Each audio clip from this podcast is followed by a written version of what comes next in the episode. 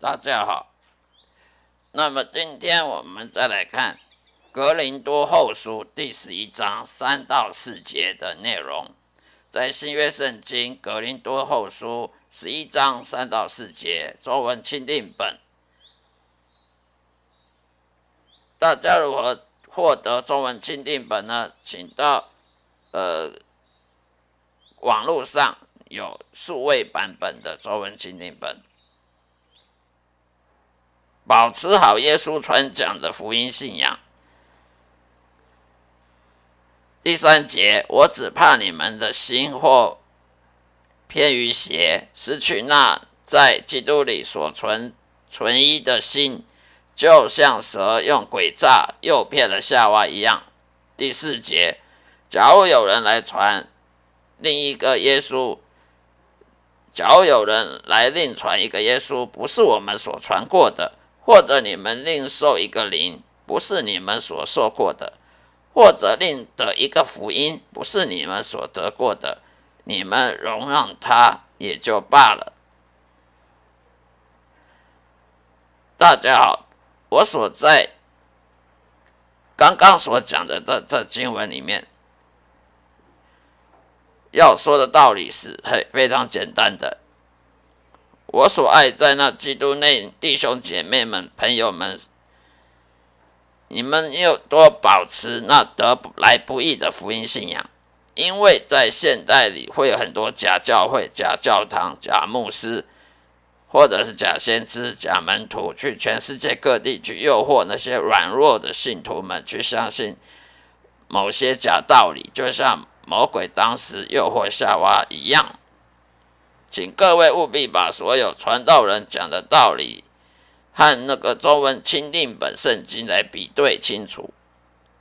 必须一一的比对，如果有不同就该警惕自己，并且向传道人发问，如果他不能解释清楚就该远离他了。上帝的话语并不会自相矛盾的，所以真理它只有一个，并不容许含糊不清的，但是有人有时候就会自相矛盾。读圣经必须要谦卑地向圣灵请教，切勿自大，以为用神学院人类高傲的态度去用自己的大脑分析，就乱判断其原意为何。没有圣灵的帮助，任何人都没有资格读圣经或者讲道理、传道理。如果圣经是上帝启示，是给人写出来的，那当然也需要圣灵的准许才能够去阅读经文、解释经文了。这也就是为什么基督教教派有很多，有成千上万个教派，而每一个教派的牧师所传讲的道理都有很多差异性。没有说服圣灵的假教会、假牧师呢，就随便他们去被上帝诅咒好了，我们不用去管他们要怎么传讲那些假的真理。接下来再看旧约圣经士师记第十章十三节到十四节，离弃真神上帝的后果。离弃真神上帝的后果，没有上帝的人的悲剧是什么呢？十三节，你们竟离弃了我，侍奉别神，所以我不再救你们了。十四节，你们去哀求所选择的众神，你们遭遇患难的时候，让他就救你们吧。人类的贪婪和忘恩负义的罪恶，使得上帝非常的厌恶。犹太人曾经选择了背弃本来持守的信仰，敬畏耶和华的道理，却在上帝的祝福之中开始骄傲起来了。人人都会有这种毛病，太多祝福之下开始骄傲，开始自己信靠自己的财力，而忘记了上帝的恩典。这些都是上帝恩典，不是靠自己能力得来的。犹太人当时开始敬拜偶像、假神、邪神，只为了贪图财富之下，为了得到更多的财富，并杀了魔鬼的计谋，而离弃了祖先所爱的上帝。上帝于是开始严惩犹太人，使他们被外邦人那些敌国给侵略，被俘虏去外国做奴隶。这个历史教训呢，告诉我们，我们这些基督徒什么呢？第一，上帝也可以对基督徒做一样的惩罚。我们常常看到某些牧师变成骄傲、目中无人、自以为是的自得其满，自己的能力使他成为令人尊敬敬仰的领导人，而不是上帝的恩典。这种过河拆桥做法呢，是最让上帝厌恶的。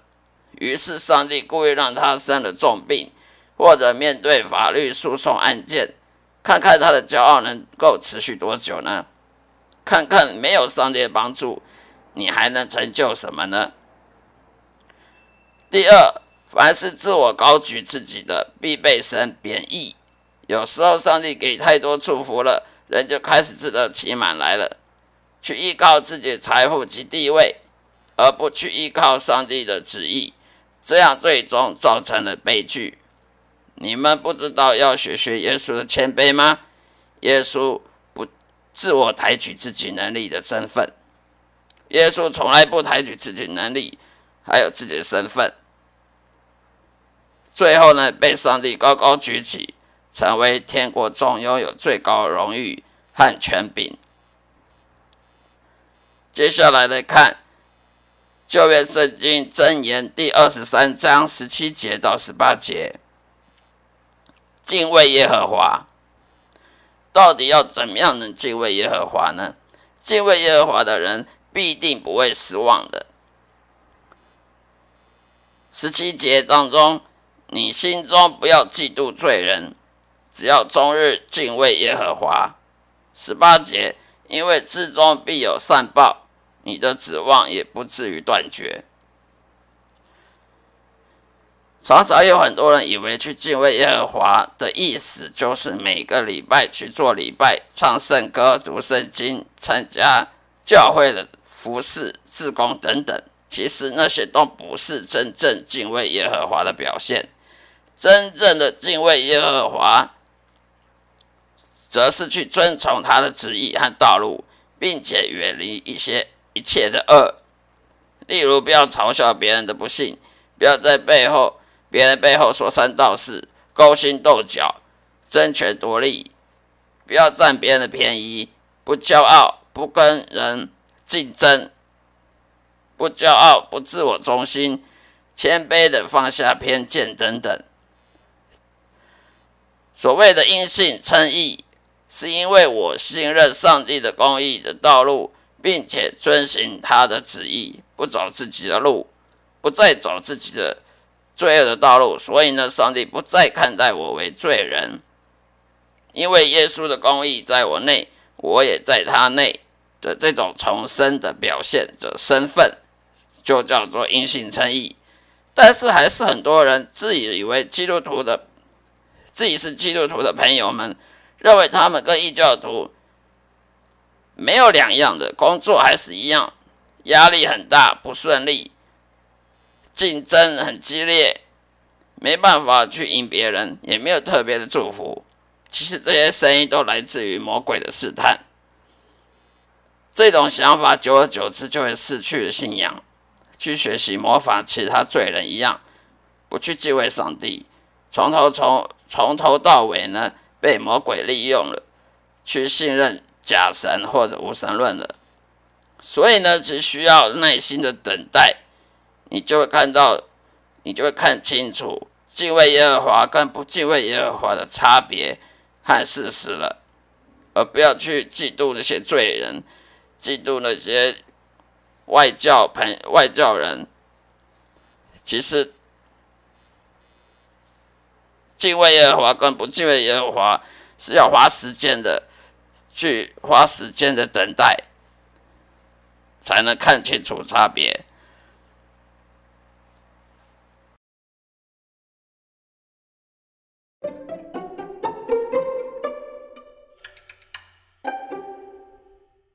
Thank you.